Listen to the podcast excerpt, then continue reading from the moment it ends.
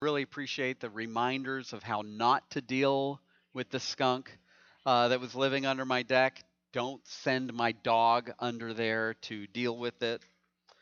Um, Kelly pr- hopes and prays that I have learned my lesson uh, from this one. Um, you know, so in my process of getting this skunk out from underneath my deck, I learned okay, the best thing to do is set up a radio, and I've been playing 80s rock music in my deck. My neighbors, I texted my neighbors and I was like, hey, this is what I'm dealing with. Sorry. Um, you know, trying not to keep it too loud, but um, uh, to try to drive it away, find another place to bed down for the day because they go out and, and you know, rummage around at night.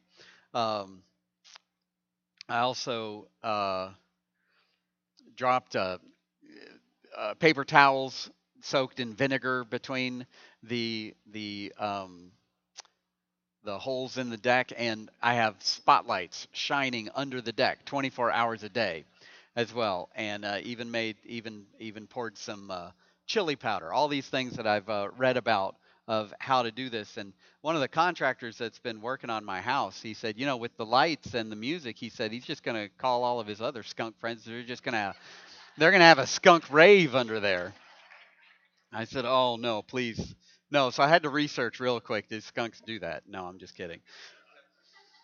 But you know, it, it, it touches well on what we've been learning from the Sermon on the Mount in these section. What if the skunk in your life is a person? Right? A person made in the image of God.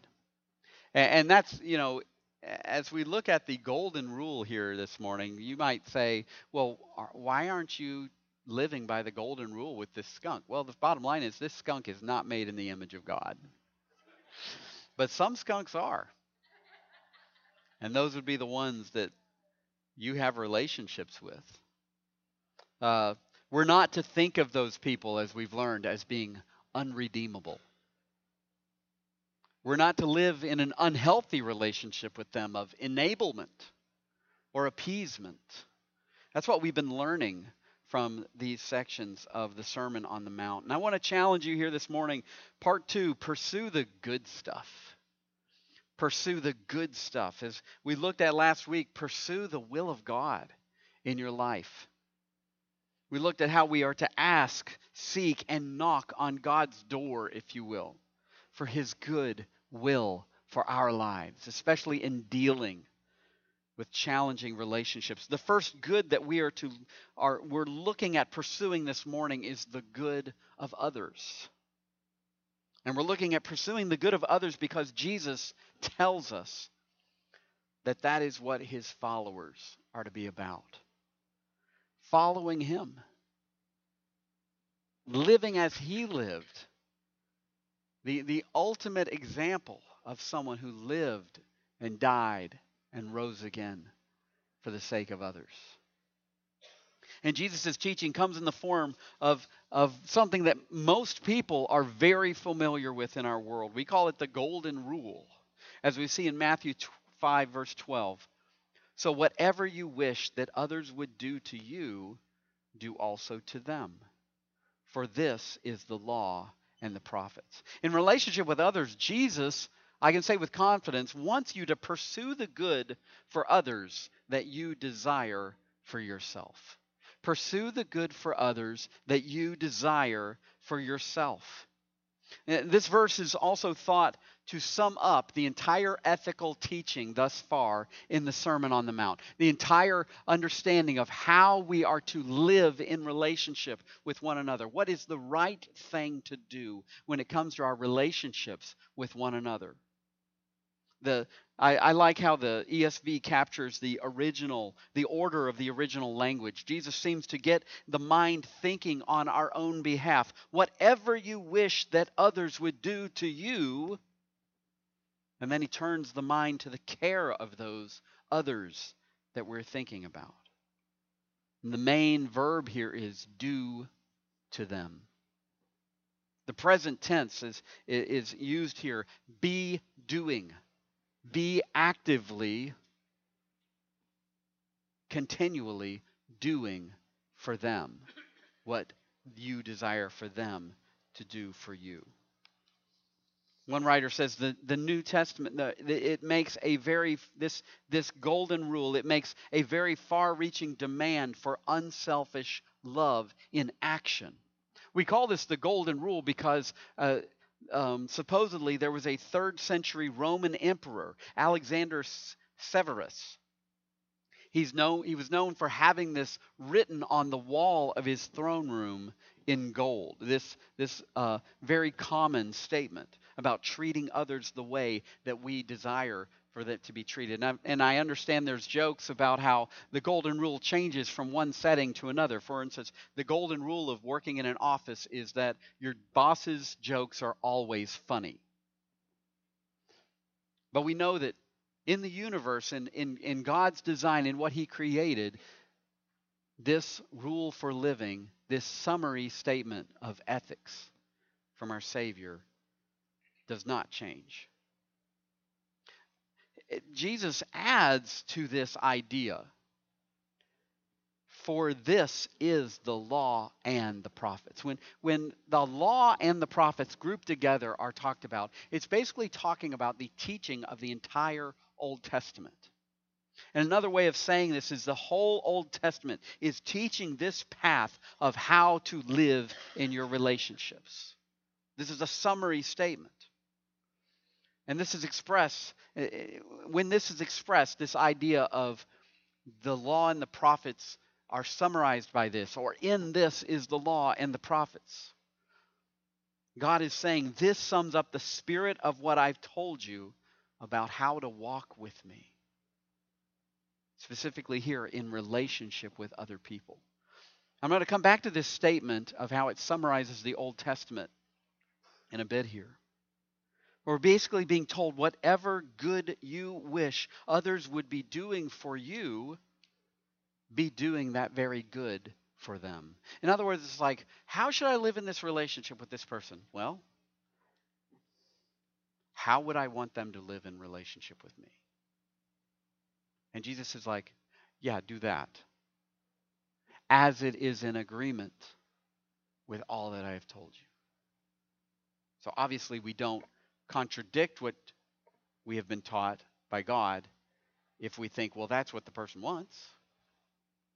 If you want to know what God's will is for you in these relationships, this is it. Whatever you wish that others would do to you, do also to them. You know, it's I, I picture I, I don't know why it comes back to food and, and meat for me, but um, I picture, you know, I'm grilling two steaks. Me and this other person both want them uh, uh, medium, you know, done medium, you know, hot red, cool pink. That's my favorite. And so I'm grilling this, and, and one of these steaks is a little bit smaller, and it ends up on kind of a hotter spot on the grill, and it ends up a little bit more done than, than either of us like it. And so in this situation, I would hope this person that if they were grilling, maybe they wouldn't say, ah, yeah, that one's going to JD. So, what should I do? Not do that to them. You know, that's kind of maybe a, a really simple example of it, but Jesus' plan is to change us into caring, loving followers of Christ who are more attentive to others than we are to ourselves. You know, this is not like, well, I obviously want to watch BattleBots you know, I've I've loved that show since I was like 10 years old. Um, so that must be what God wants me to do for this person. Sit him down and teach him how awesome BattleBots is. Okay, I know you're learning more about me than you wanted to know, but yeah, thank you very much. I appreciate that, Tiffany. That comes in second.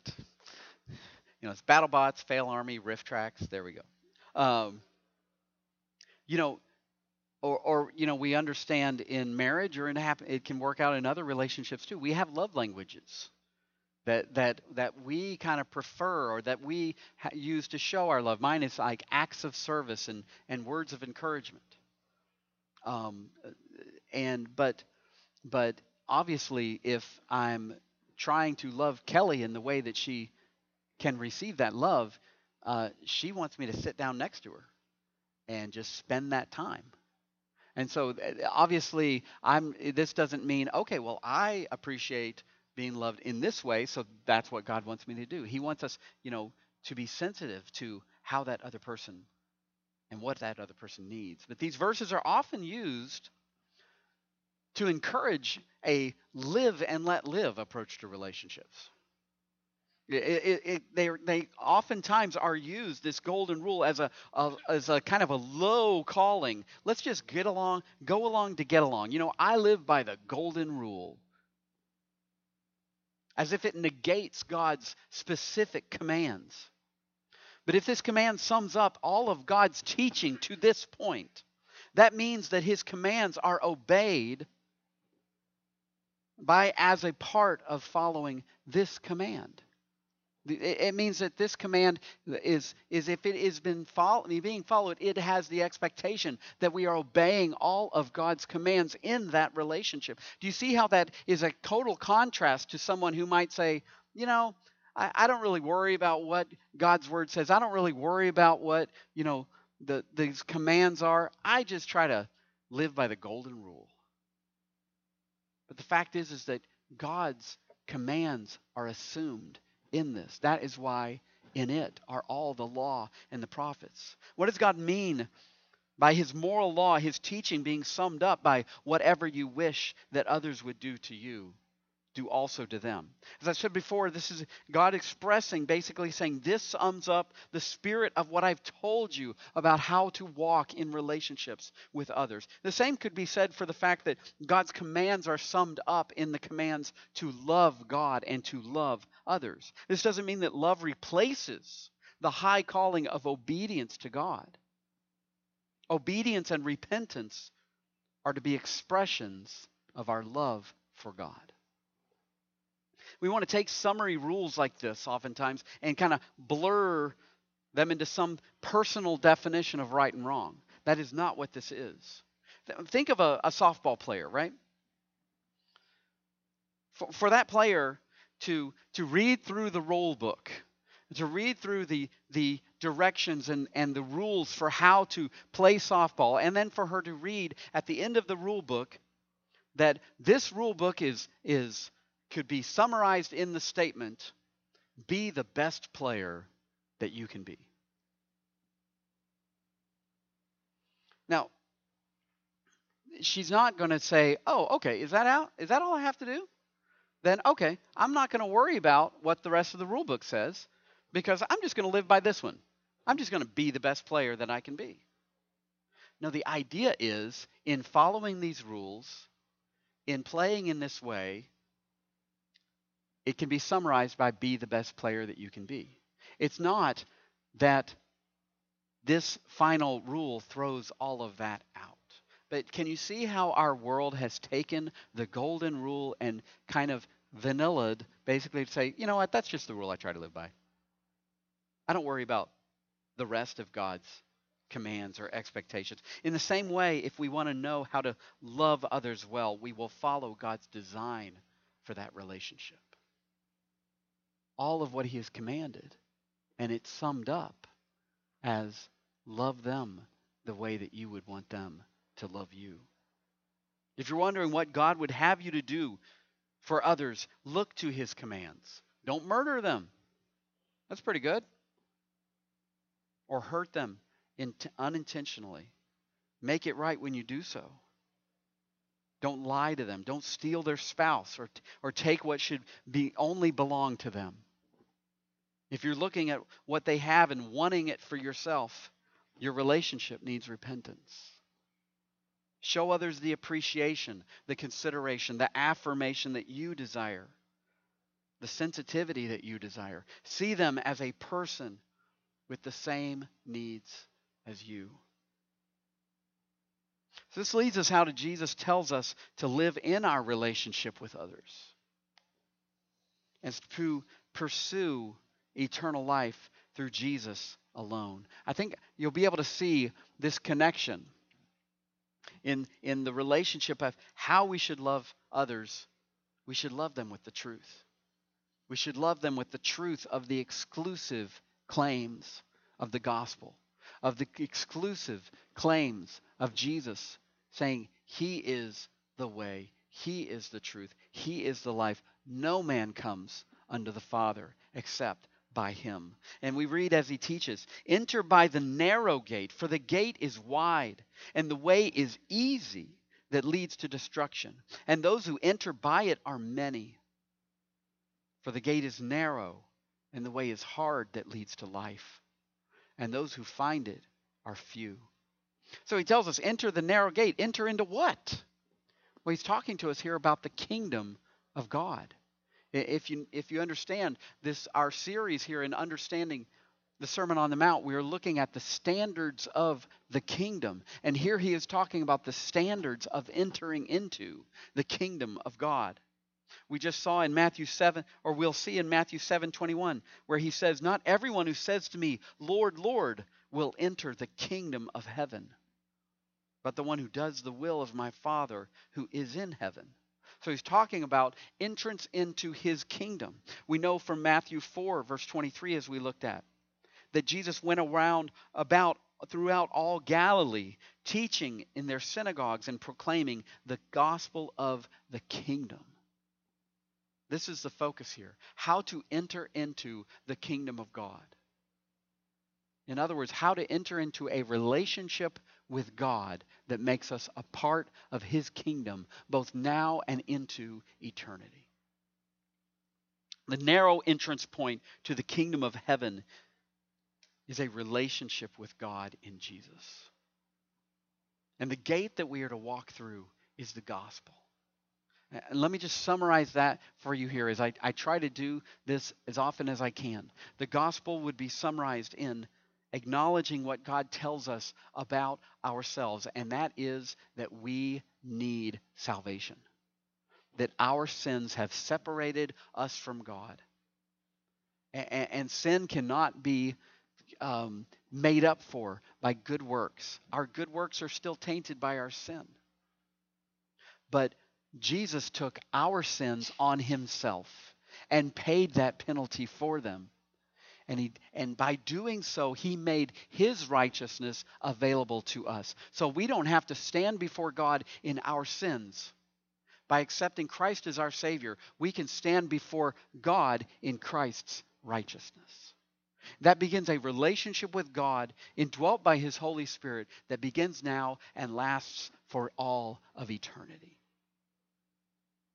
Imagine you come to someone to share a life altering issue that you don't know the solution to. And you share it with a friend, and they know exactly what the solution is, but you might not like it. What do you wish for them to do to you? To share it with you. And here's the huge connection that I see between verse 12, the golden rule, and these verses, verses 13 through 14. We need to do the same for our lost friends tell them the unpopular answer to their core problem. That is what we would desire for them to do for us. That is what we need to do for them, to let them know that they must enter by the narrow gate, which is Jesus and the gospel. There's only one entry point into a relationship with God, and that is the person and work of Jesus Christ. And as a part of pursuing eternal life through Jesus alone, beware following the crowd to destruction. He explains using the term for. That's an explanation of what he just said. For the gate is wide and the way is easy that leads to destruction, and those who enter by it are many. The two things being contrasted here of the saved and the un, are the saved and the unsaved and, and, and their relationship to them is a gate and a way. The, the gate and the way that is entered into by that gate. That's my understanding of the relationship between those two here. You know, Warren Wiersbe says the fact the fact that everybody does it is no proof that, that what they are doing is right. The fact that everybody does it is no proof that what they are doing is right. And this is explaining to us why our world thinks that always leads to God. It's a believable lie the, from the devil, not because it's true that all paths lead to God. Instead, we all have the same source. We all come from a relationship with God and have been separated from our, by our sin. The, this broad way, this broad message of the enemy is you know, it doesn't matter what you do, it doesn't matter where you go. As long as you seek after God, He's going to find you and He'll understand. Just pursue any of those paths because they all lead up to Him. Like I said, it's believable because we all come from the same source. But that lie is a part of the broad way. If a person cares to be right with their Maker, the world tells them any old religion will do. The fact is that all other ways but total trust in Christ is the way that leads to destruction.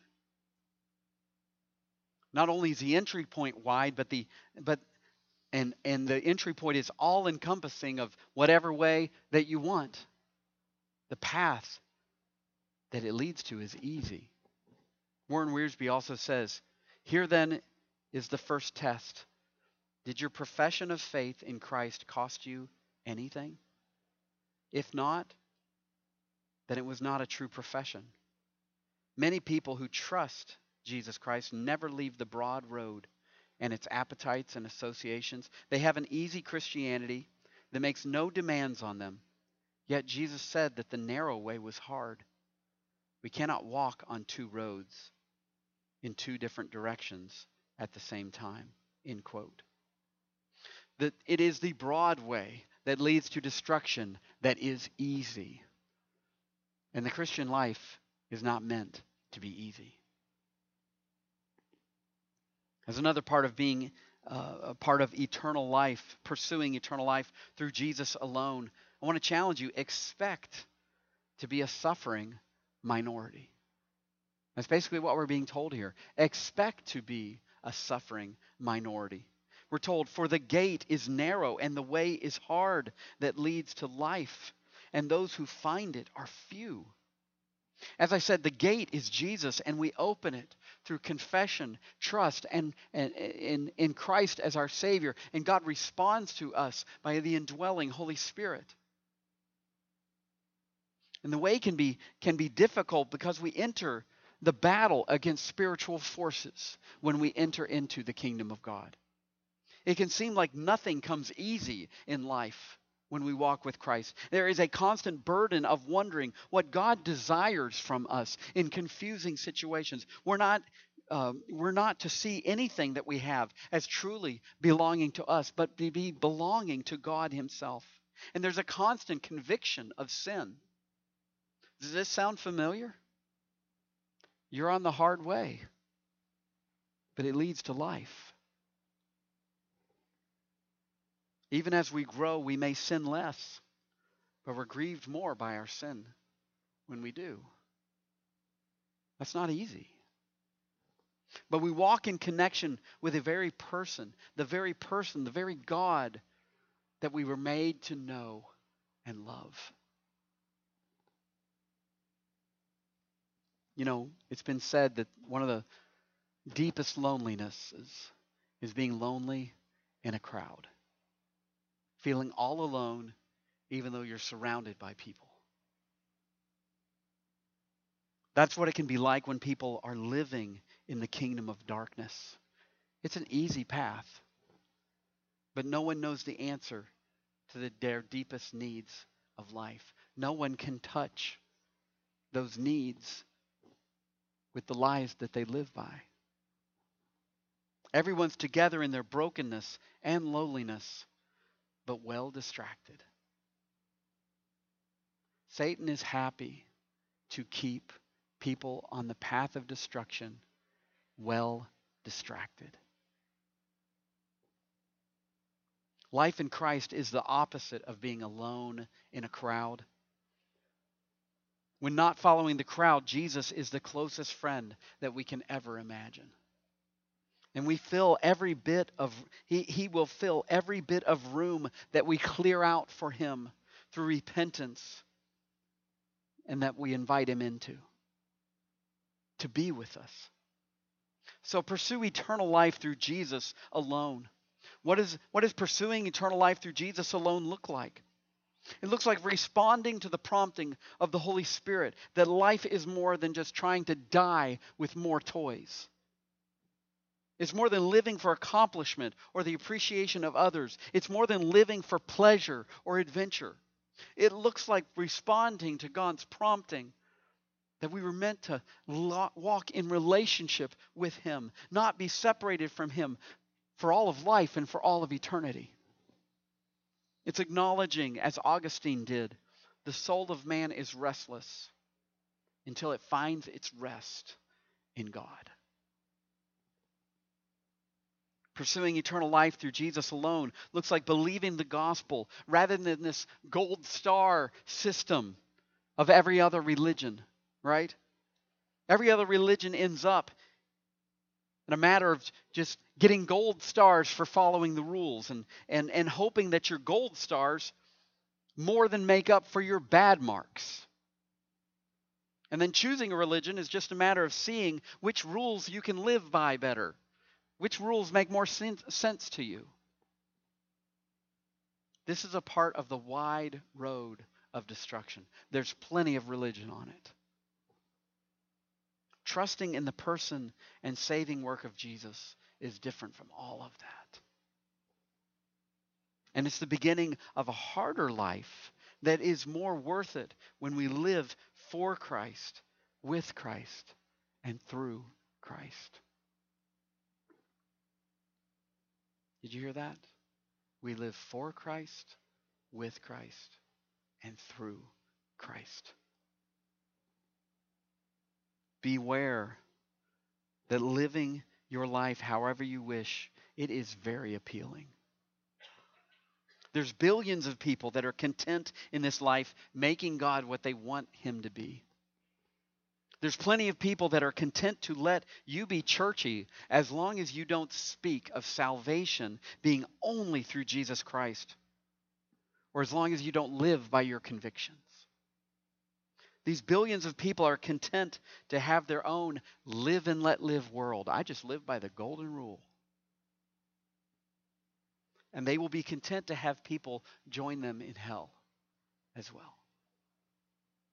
The fact is, that we who are a part of the kingdom of God, we are a small minority. That's what we are told here. Few are those who find it. And it is only by grace that we do. We are told by God that it's through Christ alone that a person can be saved. And he tells us that the gospel is offensive to those who consider it intolerant and exclusive. It is exclusive and God does not tolerate our sin.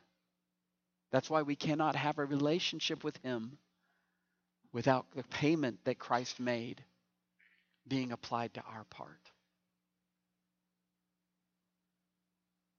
Don't be surprised that it becomes hard to follow Christ as the world falls further away from His truth. But rejoice in the fact that we can walk with God through it all and that is exactly what we are made to do. Let's bow our heads together. Father God, you have summarized how we are to live in relationship with each other, how we are to carry out all of your your the commands, all of what you guide us in, all of how you teach us to live.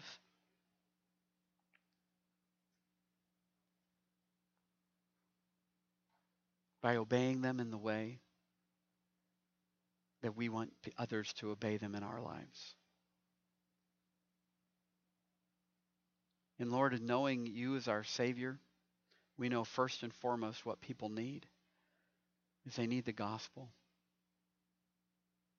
We would want someone to share it with us. We're so grateful that someone shared it with us. I pray, Lord God, that you would help us that you would allow us to be willing, that you would give us the strength, that you would give us the words to share that very exclusive statement, that very exclusive truth that there is no way to relationship with you except through Christ. That it is a narrow way, that Christ is the only gate. And it doesn't necessarily mean that our earthly life becomes a cakewalk, but we get to walk it with you. We're so grateful for that. Let us live by these truths this week, Lord. And I pray these things in Jesus' name. Amen.